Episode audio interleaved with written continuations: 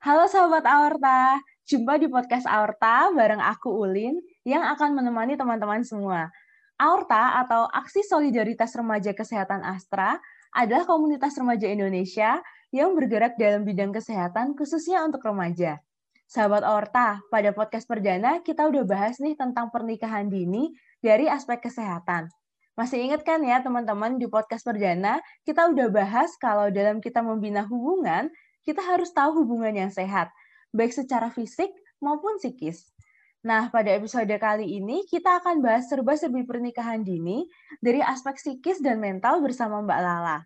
Nah, Mbak Biang Lala Andrea Dewi Empesi dari Welas Asih Healing and Development Center atau akrab disapa Mbak Lala merupakan psikolog klinis dewasa yang memiliki ketertarikan pada topik self-development, self-awareness, self-love, self-compassion, mindfulness, dan psikologi positif. Mbak Lala ini aktif menjadi narasumber di berbagai event yang diadakan oleh kampus ternama, seperti UI, UGM, ITB, dan lain-lain, juga oleh berbagai brand dan perusahaan. Olas Asih Healing and Development Center merupakan sarana yang berkomitmen untuk turut berkontribusi pada kesehatan mental masyarakat Indonesia melalui jasa pelayanan psikologi berupa konseling pribadi, konseling kelompok, seminar, pelatihan, dan aktivitas lain yang dapat meningkatkan kualitas hidup manusia. Halo Mbak Lala. Halo Ulin. Gimana kabarnya Mbak? Alhamdulillah sehat dan baik. Ulin gimana kabarnya? Alhamdulillah baik. Oke, kita langsung mulai aja nih ya Mbak ya. Boleh. Oke, Mbak Lala, kita nih di usia remaja tuh wajar kan ya Mbak kalau udah mulai ngerasa jatuh cinta yang berjuta rasanya itu, terus tiba-tiba jadi seneng, jadi semangat gitu ya Mbak ya. Terus pengen ngelakuin apa aja untuk pasangan kita, untuk si doi itu, dan pengen relasi yang serius dan pengen banget bisa sampai nikah kayak gitu. Mm -mm. Nah sebenarnya kapan sih seseorang itu dikatakan siap untuk menikah secara mental dan psikis gitu. Nah, mungkin ini sekaligus boleh bahas nih Mbak gimana cara mm -hmm. kita membangun hubungan yang sehat untuk remaja. Oke, menarik ya pertanyaannya ya. Uh, kita sebagai remaja nih wajar kalau kita jatuh cinta gitu ya, Ulin ya. Kita, teman-teman remaja kali. kita udah gak remaja. Anggap aja okay. kita masih muda, Mbak. Ya, anggap aja ya, teman-teman ya. Oke ya. Masih kelihatan lumayan muda ya uh, usia remaja um, lagi senang-senangnya gitu kan untuk deket sama orang, untuk suka sama orang kayak gitu, kepingin deket terus, uh, main bareng, belajar bareng, setiap hari chattingan, telepon segala macam gitu. Sampai ada kepikiran, eh, kayaknya bakal seru nih kalau aku nikah bareng dia. Kalau aku nanti mungkin uh, menghabiskan hidupku sama dia. Jadi kita suka membayang-bayangkan gitu, ntar gimana kalau kita nikah sama orang yang kita sayang, kita suka. Yang pertama itu wajar ya, Ulin ya. Anak remaja, katakanlah uh, eh, SMA atau mungkin perkuliahan gitu kan, kita naksir atau suka sama orang. Nah, tapi yang jadi pertanyaan adalah siap nggak sih kalau sekarang ini ketika aku suka sama pacarku atau sama pasanganku ini, aku menikah? Secara mental ya atau secara psikologis kita bahasnya ya. Nah, terus pertandanya tuh gimana sih kalau saya itu uh, siap untuk menikah? Yang pertama adalah yang perlu disadari bahwa menikah itu punya berbagai konsekuensi, teman-teman.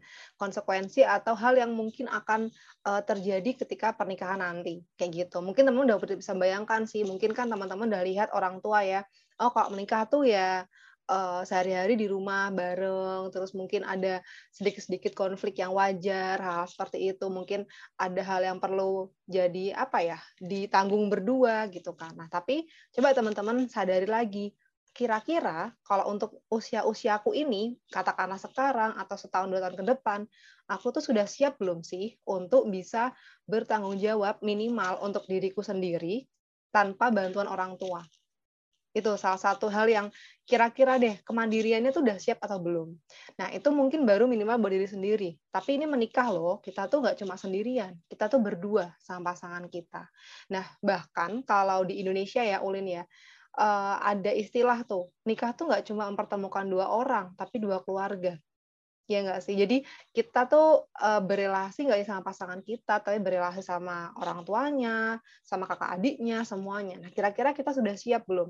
Karena kalau dulu pernah dibahas sama salah satu dosenku, salah satu kesiapan yang perlu dipertimbangkan ketika mau menikah adalah kesiapan sosial. Gitu. Jadi ketika nanti mungkin uh, tinggal sendiri, punya rumah sendiri katakanlah, bisa nggak ya nyapa-nyapa tetangga, terus berkontribusi di di RT, di lingkungan. Nah, itu juga perlu dipersiapkan juga. Kira-kira siap nggak untuk sampai ke sana? Gitu. Jadi minimal sadar dulu deh, menyadari kira-kira uh, konsekuensi positif maupun negatif ketika nanti aku menikah itu apa aja sih? Dan kira-kira aku ini sudah siap atau belum? Seperti itu. Oke, jadi hmm. uh, setiap pilihan tuh ada konsekuensinya hmm. ya, Mbak ya. Jadi ya, di sini betul banget. Uh, sebagai remaja uh, harus bisa mulai mengkritisi diri sendiri hmm. gitu ya, Mbak. Udah bisa tanggung jawab belum kalau hmm. misalnya uh, konsekuensi yang positif pasti ada, jadi lebih senang, bersemangat yeah. gitu. Ada yang menemani terus, tetapi apakah juga bisa dengan konsekuensi uh, dan tanggung jawab yang lebih besar seperti itu? Iya, gitu. betul. Dan wajar kalau ada perasaan belum bisa sih, Ulin. Kayak misalnya, katakanlah, hmm. kan salah satu hal yang dia tanggung jawab ketika kita nikah adalah, um, misalnya, apa ya, oh, aku harus bekerja nih, karena orang tua aku sudah nggak mau biayain aku, gitu kan. Aku sudah harus bekerja, mungkin dihitung tuh, per bulan kira-kira butuhnya berapa, dan segala macam. Mungkin aku yang sekarang, katakanlah aku nih remaja ya, aku sekarang belum siap tapi paling enggak ketika saya ketika aku tahu kira-kira aku akan menghadapi hal tersebut, aku akan persiapkan. Gitu. Jadi menikah itu dengan persiapan. Kita tahu konsekuensinya apa, kita lihat secara objektif, baiknya apa, eh, beratnya apa. Nah, kita persiapkan di situ. Jadi memang nggak harus tanda kutip kita apa ya, bener-bener finish ourselves untuk sebelum nikah gitu. Minimal kita tahu dulu apa yang akan menjadi uh, pertimbangannya, apa yang menjadi beratnya, ringannya, senangnya, susahnya kayak gitu. Karena manusia kan berproses ya, Ulin nggak nggak ada manusia yang sempurna gitu kan. Kadang kita tuh juga ada kekhawatiran, uh, aku nggak akan bisa nikah karena aku nggak bisa selesai mandiriku sendiri. Ya nggak juga gitu ya. Minimal tahu dulu apa yang menjadi uh, permasalahan di dirimu sendiri, terus permasalahan yang akan kamu hadapi ke depannya kalau kamu akan menikah nanti. Oke, berarti sebenarnya secara usia tuh wajar ya Mbak ya dari segi psikis dan mental tuh remaja tuh masih labil gitu, belum siap dikatakan untuk menikah. Nah, kalau misalnya nih tadi belum siap untuk menikah tapi uh, dia tetap menikah sebagai remaja tetap menikah itu apa aja sih Mbak bahayanya? Oke, menarik ya. Oke, menarik. Uh, bahayanya apa? Karena gini, ketika kita mau menikah, memang yang penting kita punya adalah konsep diri yang kuat. Konsep diri sama kemandirian yang kuat itu secara psikologi ya. Nah, kalau kita sudah bisa, memang kalau kita sudah bisa tahu tadi kan permasalahan kita biasanya apa atau gini misalnya, aku nih kalau kesel uh, biasanya melakukan apa? Aku nih kalau marah biasanya melakukan hal-hal yang kurang adaptif apa gitu. E, kalau kita minimal udah tahu hal tersebut, kita bisa belajar untuk mengantisipasinya. Kita bisa healing. Itu pun bagus kalau teman-teman udah bisa tahu caranya coping atau mengatasi stres dengan cara yang lebih adaptif. Nah, bahayanya kalau belum tahu malah jadi permasalahan baru nih di keluarga. Karena kadang e, menghadapi diri sendiri aja susah. Apalagi ini kita harus menghadapi bersama pasangan. Katakanlah kita kesel gitu kan. Kita kesel terus um, marah-marah sama pasangan. Padahal nggak ada kaitannya gitu. Mungkin pasangan cuma pelampiasan. Yang sebenarnya masalahnya mungkin sederhana bisa diatasin sendiri justru malah akan melebar. Seperti itu. Jadi itu salah satu bahayanya sih. Kalau kita uh, belum punya konsep diri dan kemandirian yang kuat. Sama kayak tadi juga misalnya nikah itu kan bukan perkara ringan ya ulin ya banyak yang perlu dipersiapkan mungkin yang membuat kita kadang sebagai remaja ya mungkin ya, yang membayangkan kalau aku mengingat-ingat masa remaja aku gitu kan, pernikahan tuh aku bayangkan sebagai uh, reception gitu, lebih ke weddingnya instead of marriage-nya gitu. Hari nikahnya tuh kayak seru banget. Uh, pakai baju bagus, nanti ada band dan lain segala macam gitu. Tapi mungkin aku yang remaja tuh nggak mikir bahwa setelah after the, the honeymoon nih yang menjadi uh, permasalahan yang cukup dibilang masalah juga nggak ya masalah ya, tapi lebih ke banyak hal yang perlu dipertimbangkan, perlu eh, dipikirkan. Dulu mana kepikiran sih, aku waktu remaja, ah entar kalau udah nikah kita bakal mikirin KPR rumah, nggak bakal kepikiran hal-hal kayak gitu gitu kan. Terus kayak uh, susu anak tuh berapa? Uh, nggak usah deh uh, punya anak dulu gitu, masa katakanlah berdua aja tuh juga udah berat. Sehari-hari makannya seperti apa? Pasti uh, ingin punya ini itu dan segala macam belum KPR rumahnya kalau mau ngisi furnitur oh ya udah nggak usah nggak usah di rumah di rumah mertua aja katakanlah gitu jangan salah di rumah mertua pun juga rentan konflik di rumah orang tua gitu kan karena bagaimanapun gitu dalam rumah tangga dalam pernikahan kalau ada intervensi dari pihak lain siapa pun itu itu juga akan lebih beresiko menimbulkan konflik. Gitu kadang dua berdua aja bisa berkonflik gitu kan. Apalagi ditambah ada pihak lain yang mungkin kita baru kenal kan bisa dibilang keluarganya pasangan kan kita baru kenal ya. Kita baru kenal kita juga baru belajar ini eh, mertuaku tuh gimana sih orangnya? Terus kakak iparku tuh gimana sih orangnya dan namanya hubungan relasi juga ya begitulah banyak banyak up and down-nya gitu. Nah, biasanya dari situ sih kalau kita belum punya kemandirian dan konsep diri yang kuat, jadinya ya akan banyak akan banyak resiko gitu yang mungkin terjadi. Apalagi ini kaitannya dengan pernikahan. Oke, berarti ini konsep diri dan kemandirian yang kuat ini termasuk gimana caranya kita kenal dengan diri sendiri ya, Mbak ya. Gimana caranya tahu kalau lagi pas lagi di saat yang down itu uh, cara yang mengatasinya yang baik itu seperti apa gitu untuk diri sendiri. Jadi harus sayang dulu sama diri sendiri ya, Mbak ya untuk uh, beneran bisa kenal dengan diri sendiri gitu baru uh, bisa mengenal pasangan dan mungkin keluarga pasangan juga ya, gitu. Betul. Nah, berarti kan dari situ kita tahu nih Mbak konsekuensinya uh, kalau kita nggak siap, kita nggak mandiri, konsep diri belum benar, itu potensi konflik tidak hanya dengan pasangan, tapi keluarga pasangan juga akan besar gitu. Nah, kalau gitu kenapa sih Mbak masih banyak yang nikah tapi tuh belum siap gitu. Oke, menarik ya pertanyaannya. Kenapa uh, ada orang atau remaja nikah tapi tuh belum siap? Nah, siap di sini tuh kan uh, dari berbagai aspek ya, Ulin ya. Tanda kutip nih, katakanlah umur 21 secara fisik udah siap. Tapi kita nggak lihat tuh lebih dalam lagi secara mental kira-kira udah siap belum, secara finansial, tadi secara sosial kayak gitu kan. Nah, uh, dan kecenderungan mungkin ada beberapa katakanlah tradisi atau sosial atau keluarga yang yang mengira bahwa oh ya udah kalau sudah selesai kuliah ya nikah gitu atau mungkin ada daerah lain lagi yang lebih uh, kita nggak tahu gitu kan kalau sudah selesai sekolah ya kuliah gitu eh sorry sekolah ya nikah karena mau ngapain lagi gitu kalau nggak nikah gitu kan. Nah, ketidaktahuan inilah yang perlu diedukasi nih sama kita mungkin uh, yang lebih paham atau kita yang bisa punya privilege untuk belajar lebih gitu kan. Nah kita perlu mengedukasi teman-teman remaja bahwa uh, nikah tuh nggak hanya siap secara fisik dan kamu kepingin aja loh, tapi ada banyak kesiapan lain yang perlu kamu pertimbangkan seperti itu. Nah terus kayak misalnya tadi uh, belum tahu dengan konsekuensinya, uh, belum paham benar nanti aku akan menghadapi apa aja, bisa juga karena budaya kan ada kayak semacam tanda kutip kawin paksa, ya kan ada beberapa fenomena seperti itu memang. Kemudian tuntutan sosial, mengingat nih mau lebaran ya, Ulin ya. Mengingat mau lebaran, eh, mungkin teman-teman yang katakanlah remaja akhir gitu ya, mungkin kalau remaja awal nggak nggak begitu mengalami, cuman kalau remaja akhir tuh mengalami yang namanya agak cemas nih mau lebaran, ntar kalau ditanya sama keluarga besar, kapan nikah, aku jawabnya apa ya, karena aku nggak tahu jawabannya, aku cemas, jadi aku nggak tahu. Aku nggak tahu dan aku juga kepengen tahu sebenarnya kapan aku nikah kayak gitu kan teman-teman. Jadi seperti itu tentang tuntutan sosial tuntutan orang tua juga. Mungkin ada orang tua yang kepingin banget anaknya segera nikah atau orang tua yang kepingin uh, apa namanya uh, punya cucu kayak gitu kan. Nah kita mungkin sebagai anak kepinginnya kebahagiaan orang tua tapi kita taunya kebahagiaan orang tua dengan cara nikah aja. Sebenarnya kan juga enggak. Mungkin sudah didiskusikan kayak gitu kan. Jadi sebenarnya banyak sih uh, apa ya fenomena yang sebenarnya tuh belum siap siap banget untuk nikah. Tapi karena tadi ketidaktahuan terus budaya sosial keluarga seperti itu Oke, jadi karena masih minim edukasi ya Mbak ya tentang bisa persiapan nikah itu gitu. Nah, uh, dengan kayak gitu kan kita sering lihat nih Mbak fenomena menikah dini di usia yang mungkin bisa jadi usianya kurang dari 21 tahun gitu.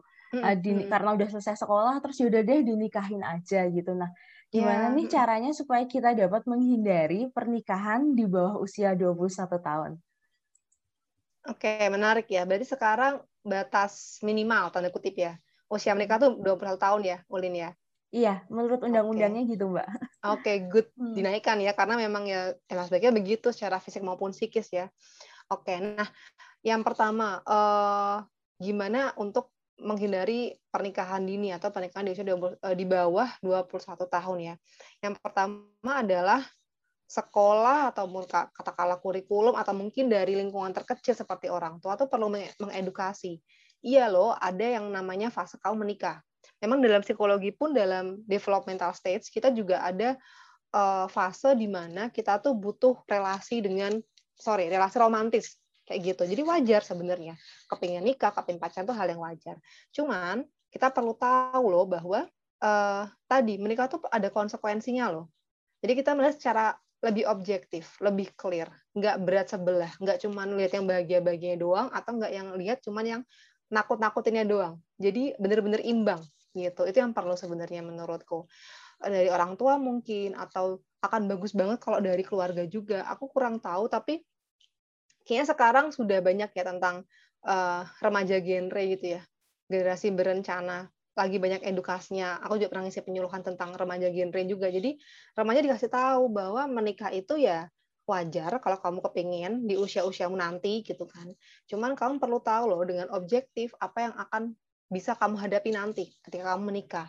Seperti itu. Dan yang kedua, uh, edukasi tentang seks juga penting. Jadi remaja tahu bahwa oh nanti kalau aku menikah akan melakukan hal tersebut. Terus edukasi nanti tentang finansial, katakanlah edukasi tentang apa pun lah yang kaitannya dengan pernikahan. Karena sekarang mau nikah pun juga kalau nggak tahu ya kalau di Jogja kan uh, wajib ya konseling pernikahan di puskesmas sebelum sebelum menikah gitu kan. Nah, alangkah lebih baiknya memang di kota lain juga seperti itu. Jadi bukan hanya formalitas, saya benar-benar jadikan media untuk tanya jawab sama psikolog. Aku ini masih kurang ini loh Pak atau Mbak, gimana ya caranya untuk uh, aku sama pasanganku agar lebih baik, aku sama pasanganku lebih nyaman seperti itu. Seperti itu. Nah, yang kedua, remaja itu juga perlu punya impian atau uh, cita-cita atau goal setting itu perlu banget ya teman-teman ya. Kadang kayak tadi yang aku sampaikan, kadang kita tuh mikir, aduh nikah aja deh karena kita nggak tahu habis ini mau ngapain. Mungkin jelas dari TK ke SD, SD ke SMP, SMP ke SMA, sama kuliah katakanlah ya. Nah habis kuliah ini kan orang beda-beda ya. Ada yang kerja, ada yang mungkin buka usaha sendiri, ada yang kuliah lagi, ada yang nikah. Nah kita yang mungkin masih agak kehilangan arah nih, bingung aduh ngapain ya habis ini ya nikah aja deh mumpung ada pacar ya nikah aja jadi nikah tuh seakan-akan hal yang gampang gitu uh, takut takut masa depan udah nikah aja capek nugas nikah aja kayak gitu. Enggak teman-teman nikah tuh more than that gitu. Jadi kita perlu punya impian yang tinggi cita-cita yang tinggi dan kita tahu how to achieve that. Jadi ketika di tengah jalan katakanlah kita udah capek mas tak ingat lagi bahwa oh aku masih punya impian. Aku pingin jadi dokter. Aku pingin jadi uh, apa arsitek gitu. Jadi kita terus uh, pursuing our dream gitu. Nah kita akan menikah bukan karena kita udah capek sama kehidupan tapi karena kita udah siap gitu. Terus apalagi ya jadi fokus pada uh, aku tuh ingin memberi dampak pada sosial tuh dalam segi apa? Aku tuh ingin menjadi berkah untuk sosial tuh dalam segi apa? Aku ingin membantu orang tuh dalam segi apa? Karena pekerjaan profesi itu basicnya membantu orang lain. Nah kamu coba cari tahu sendiri nih kira-kira kamu lebih happy lebih nyaman ketika kamu bisa membantu orang dalam sisi apa gitu jadi tadi harapannya uh, pernikahan tuh bukan menjadi hal yang dilakukan ketika sudah bingung tapi ya ketika kita benar-benar siap gitu Ulin Oke, jadi uh, caranya banyak banget ya Mbak ya. Pertama harus mengukur kesiapan. Dari tadi kita hmm. pasti menekankan Mbak Lala menekankan hmm. untuk mengukur kesiapan baik fisik, mental, uh, pengetahuan juga tentang seksualitas, tentang finansial, hmm. tentang bagaimana membangun hubungan sosial yang baik ya Mbak ya. Terus hmm, juga uh, kita harus punya impian cita-cita. Jadi uh, supaya bisa merencanakan hidup menjadi lebih baik gitu ya Mbak ya intinya. Yeah Betul, gitu. betul. Nah, kalau misalnya nih Mbak, uh, kita udah tahu caranya gimana supaya kita tidak menikah di usia 20, di bawah usia 21 hmm. tahun. Nah, tapi dalam kondisi yang kepepet banget nih Mbak, misalnya ada tuntutan hmm. karena misalnya ada yang hamil di luar nikah, atau tuntutan sosial gitu. Jadi mau nggak mau tuh harus menikah di bawah usia 21 tahun gitu. Apa aja yang mm. bisa kita lakukan? Oke, yang pertama uh, dukungan sosial penting banget ya. Apalagi kalau KTD tadi gitu, itu itu dukungan sosial sangat perlu dari keluarga, dari dari katakanlah dari suaminya sendiri gitu kan. Jadi ingatlah bahwa uh, eh, KTD itu tidak hanya beban bagi perempuannya, tapi tanda kutip beban ya. Maksudnya masalah atau apa ya isu bagi perempuannya aja tapi bagi laki-lakinya juga. Karena ini adalah, adalah uh, hasil dari perbuatan dua belah pihak. Itu yang perlu diingat-ingat gitu kan. Dukungan sosial perlu. Jadi ketika mungkin ada keluarga atau saudara atau kerabat kita yang mengalami hal tersebut ya kita dukung kita support minimal dia melakukan sesuatu gitu untuk dengan harapan jadi lebih baik kayak gitu itu yang pertama nah yang kedua it's okay nggak apa-apa uh, kalau memang tanda kutip terpaksanya menikah di bawah usia 21 tahun, belajar yang banyak. Seperti itu, belajar yang banyak. Nah, kita alhamdulillah nih sekarang tuh generasi kita tuh terprivilege dengan adanya edukasi tentang uh, parenting, marriage, kesehatan mental kayak gitu kan. Nah, kita cari tahu tuh dari konten mana pun kan di, di Instagram juga ada, dari teman-teman Aorta juga banyak gitu kan, dari buku juga banyak. Jadi belajarlah sebanyak mungkin, berdiskusi sebanyak mungkin dengan pasanganmu. Itu penting. Jadi belajar bersama, berdiskusi bersama. Pokoknya benar-benar open deh, open sama apa yang kamu minimal apa yang kamu rasakan, apa yang kamu harapkan. Dua itu. Kamu ngerasain apa ketika pasanganmu mungkin uh, kelihatannya simple. Pasanganmu narik baju dari lemari nggak rapi gitu. Apa yang kamu rasain ketika dia melakukan hal tersebut gitu kan? Jadi udah kamu sampaikan, aku nih merasa nggak dihargai deh ketika kamu ngambil baju tuh nggak rapi. Boleh nggak besok lagi ngambilnya pelan-pelan? Jadi seperti itu. Banyak komunikasi, banyak diskusi, banyak belajar. Kemudian yang paling penting tadi sih, bersikap terbuka satu sama lain. Nggak apa-apa kalau merasa belum siap, merasa insecure, ya udah wajar. Jadikan keinsecureanmu itu tuh jadi uh, motivasi kamu untuk cari tahu lebih banyak. Karena kadang kita tuh nggak pede, kita insecure, sama hal yang akan kita hadapi karena kita uh, kurang informasi terhadapnya. Jadi wajar, nggak apa-apa. Nah, kemudian diskusikan juga ketakutanmu itu apa, kekhawatiranmu apa, apa yang kamu bingungin, apa yang kamu takutkan, apa yang kamu khawatirkan, apa yang kamu rasa nggak nyaman, kamu kurang cocok kayak gitu kan. Diskusikan harapanmu, diskusikan keterbatasanmu. Misalnya sebagai perempuan kan cenderungnya kita uh, memang ini bukan cuma tugas perempuan ya, tugas berdua gitu laki perempuan, tapi kan kalau Indonesia cenderungnya perempuan tuh yang melakukan pekerjaan domestik gitu. Kamu rasa nggak nggak kuat nih kalau saya harus kerjain pekerjaan domestik bla bla bla segala macam gitu kan. Sampaikan ke pasangan, aku nih merasa keberatan deh kayaknya kalau harus nyelesain semuanya. Boleh nggak sih kita uh, bagi nih berdua, kamu yang ngepel, aku nanti yang nyapu, nanti itu akan lebih menyenangkan ketika kita bisa terbuka. Jadi nggak kode-kode ya teman-teman. kamu tidak akan bisa memperoleh uh, sesuatu yang kamu inginkan ketika kamu tidak mengkomunikasikan dengan jelas. Kayak gitu, itu yang perlu diingat. Jadi agar ketemu sama win-win solution-nya. Dan ketika nikah, uh, ada satu hal yang memang perlu kita sadari bahwa kita akan mengalah. Gitu. Jadi mengalah itu wajar, tapi kalau kamu mengalah terus-terusan dan membuat kamu nggak nyaman, itu yang perlu didiskusikan lagi. Jadi paling nggak berdua tuh ada porsi ngalahnya, ada porsi ketengahnya, jadi adil, seimbang seperti itu. Gitu, okay. Mungkin. Oke, okay, berarti kalau misalnya kepepet banget terjadi kejadian KTD, ya udah nggak ada cara lain selain menerima ya Mbak ya, menerima dan juga uh, ya sudah dijalanin begitu. Kalau misalnya harus dipaksa menikah, tetapi di dalam menjalani itu pun juga ada konsekuensinya ya Mbak yes. ya, seperti yang tadi hmm. udah dijelasin Mbak Lala gitu. Jadi menerima hmm. dan dalam proses itu saling mengalah gitu ya Mbak ya juga. Dan saling belajar. Hmm, saling belajar. Oke, okay. terakhir nih Mbak Lala okay. mungkin hmm. ada uh, pesan buat para para remaja gitu tentang uh, pernikahan dini ini dan hubung, membangun hubungan dengan pasangan. Oke, okay, pesan ya mungkin lebih ke dari pengalamanku aja kali, ini dari opini ku gitu ya, Ulin ya.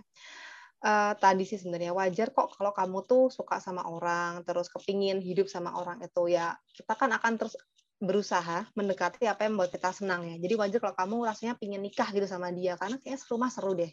Tapi ingatlah teman-teman bahwa pernikahan tuh bukan cuma sekedar kamu bangun tidur dia di sebelah kamu terus nanti kamu nyiapin sarapan buat dia gitu. Ada banyak hal lain di belakangnya. Tadi kan kayak KPR rumah uh, terus hari ini mau makan apa atau yang tragis hari ini kita bisa makan apa enggak. Nah hal, -hal kayak gitu tuh. Mungkin akan ada pikiran oh nanti orang tua aku bakal bantu aku. Tapi uh, nanti teman-teman ketika udah dewasa akan menyadari bahwa akan lebih melegakan dan menyenangkan ketika kalian bisa berdaya dengan cara kalian sendiri gitu tanpa bantuan siapa pun. Jadi eh, wajar kalau harapannya tuh masih kayak yang tanda kutip mengglorifikasi gitu ya pernikahan muda. Tapi kita juga jangan sampai mengglorifikasi ketakutan untuk menikah. Jadi tadi bersikaplah adil pada uh, konsep pernikahan ini. Maka dari itu, kalau emang kalian kepingin menikah nanti di usia di atas 21 tahun yang pasti, persiapkan diri dari, dari sekarang uh, susun rencana tadi generasi berencana kan rencananya apa aja uh, terus belajar yang banyak teman-teman. Kita kan nggak akan berhenti belajar ya meskipun nggak di sekolah. Uh, kalau kamu sudah punya pasangan diskusikan apa pun yang menjadi ketidaksukaanmu kesukaanmu dan harapanmu seperti itu. Dan karena basicnya kalau menurut saya pribadi ya kalau pacaran punya pasangan tapi tidak membuat saling nyaman tidak membuat saling bahagia dan saling bertumbuh dan saling memberkahi ya buat apa gitu.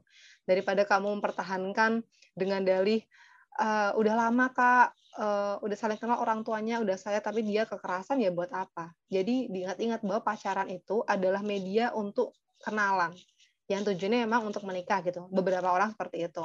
Nah, tapi kalau emang nggak nggak klik, nggak nyaman, nggak cocok ya udah nggak apa-apa, wajar bisa cari lagi gitu kan katakanlah seperti itu. Jadi teman-teman uh, belajar nggak hanya belajar tentang pernikahan, tapi juga belajar tentang dirimu sendiri juga gitu. Semoga menjawab ya, Ulin ya. Oke, terima kasih Mbak Lala.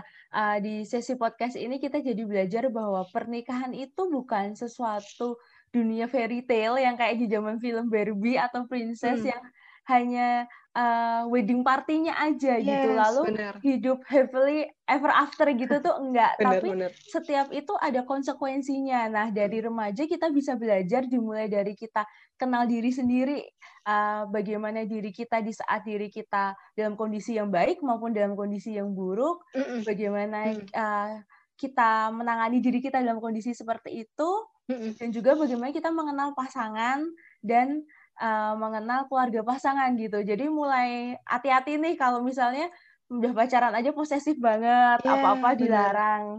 Itu hmm. itu harus mulai uh, muncul alarm di diri kita. Apakah Bener. dia beneran yang terbaik? Nah, dari situ juga diskusikan tentang keterbatasan, harapan, hmm. mimpi dan cita-cita. Pasti Bener. kita juga pengen kan punya pasangan yang menunjang mimpi kita kayak gitu gitu. Oke, sekian dari podcast kita hari ini.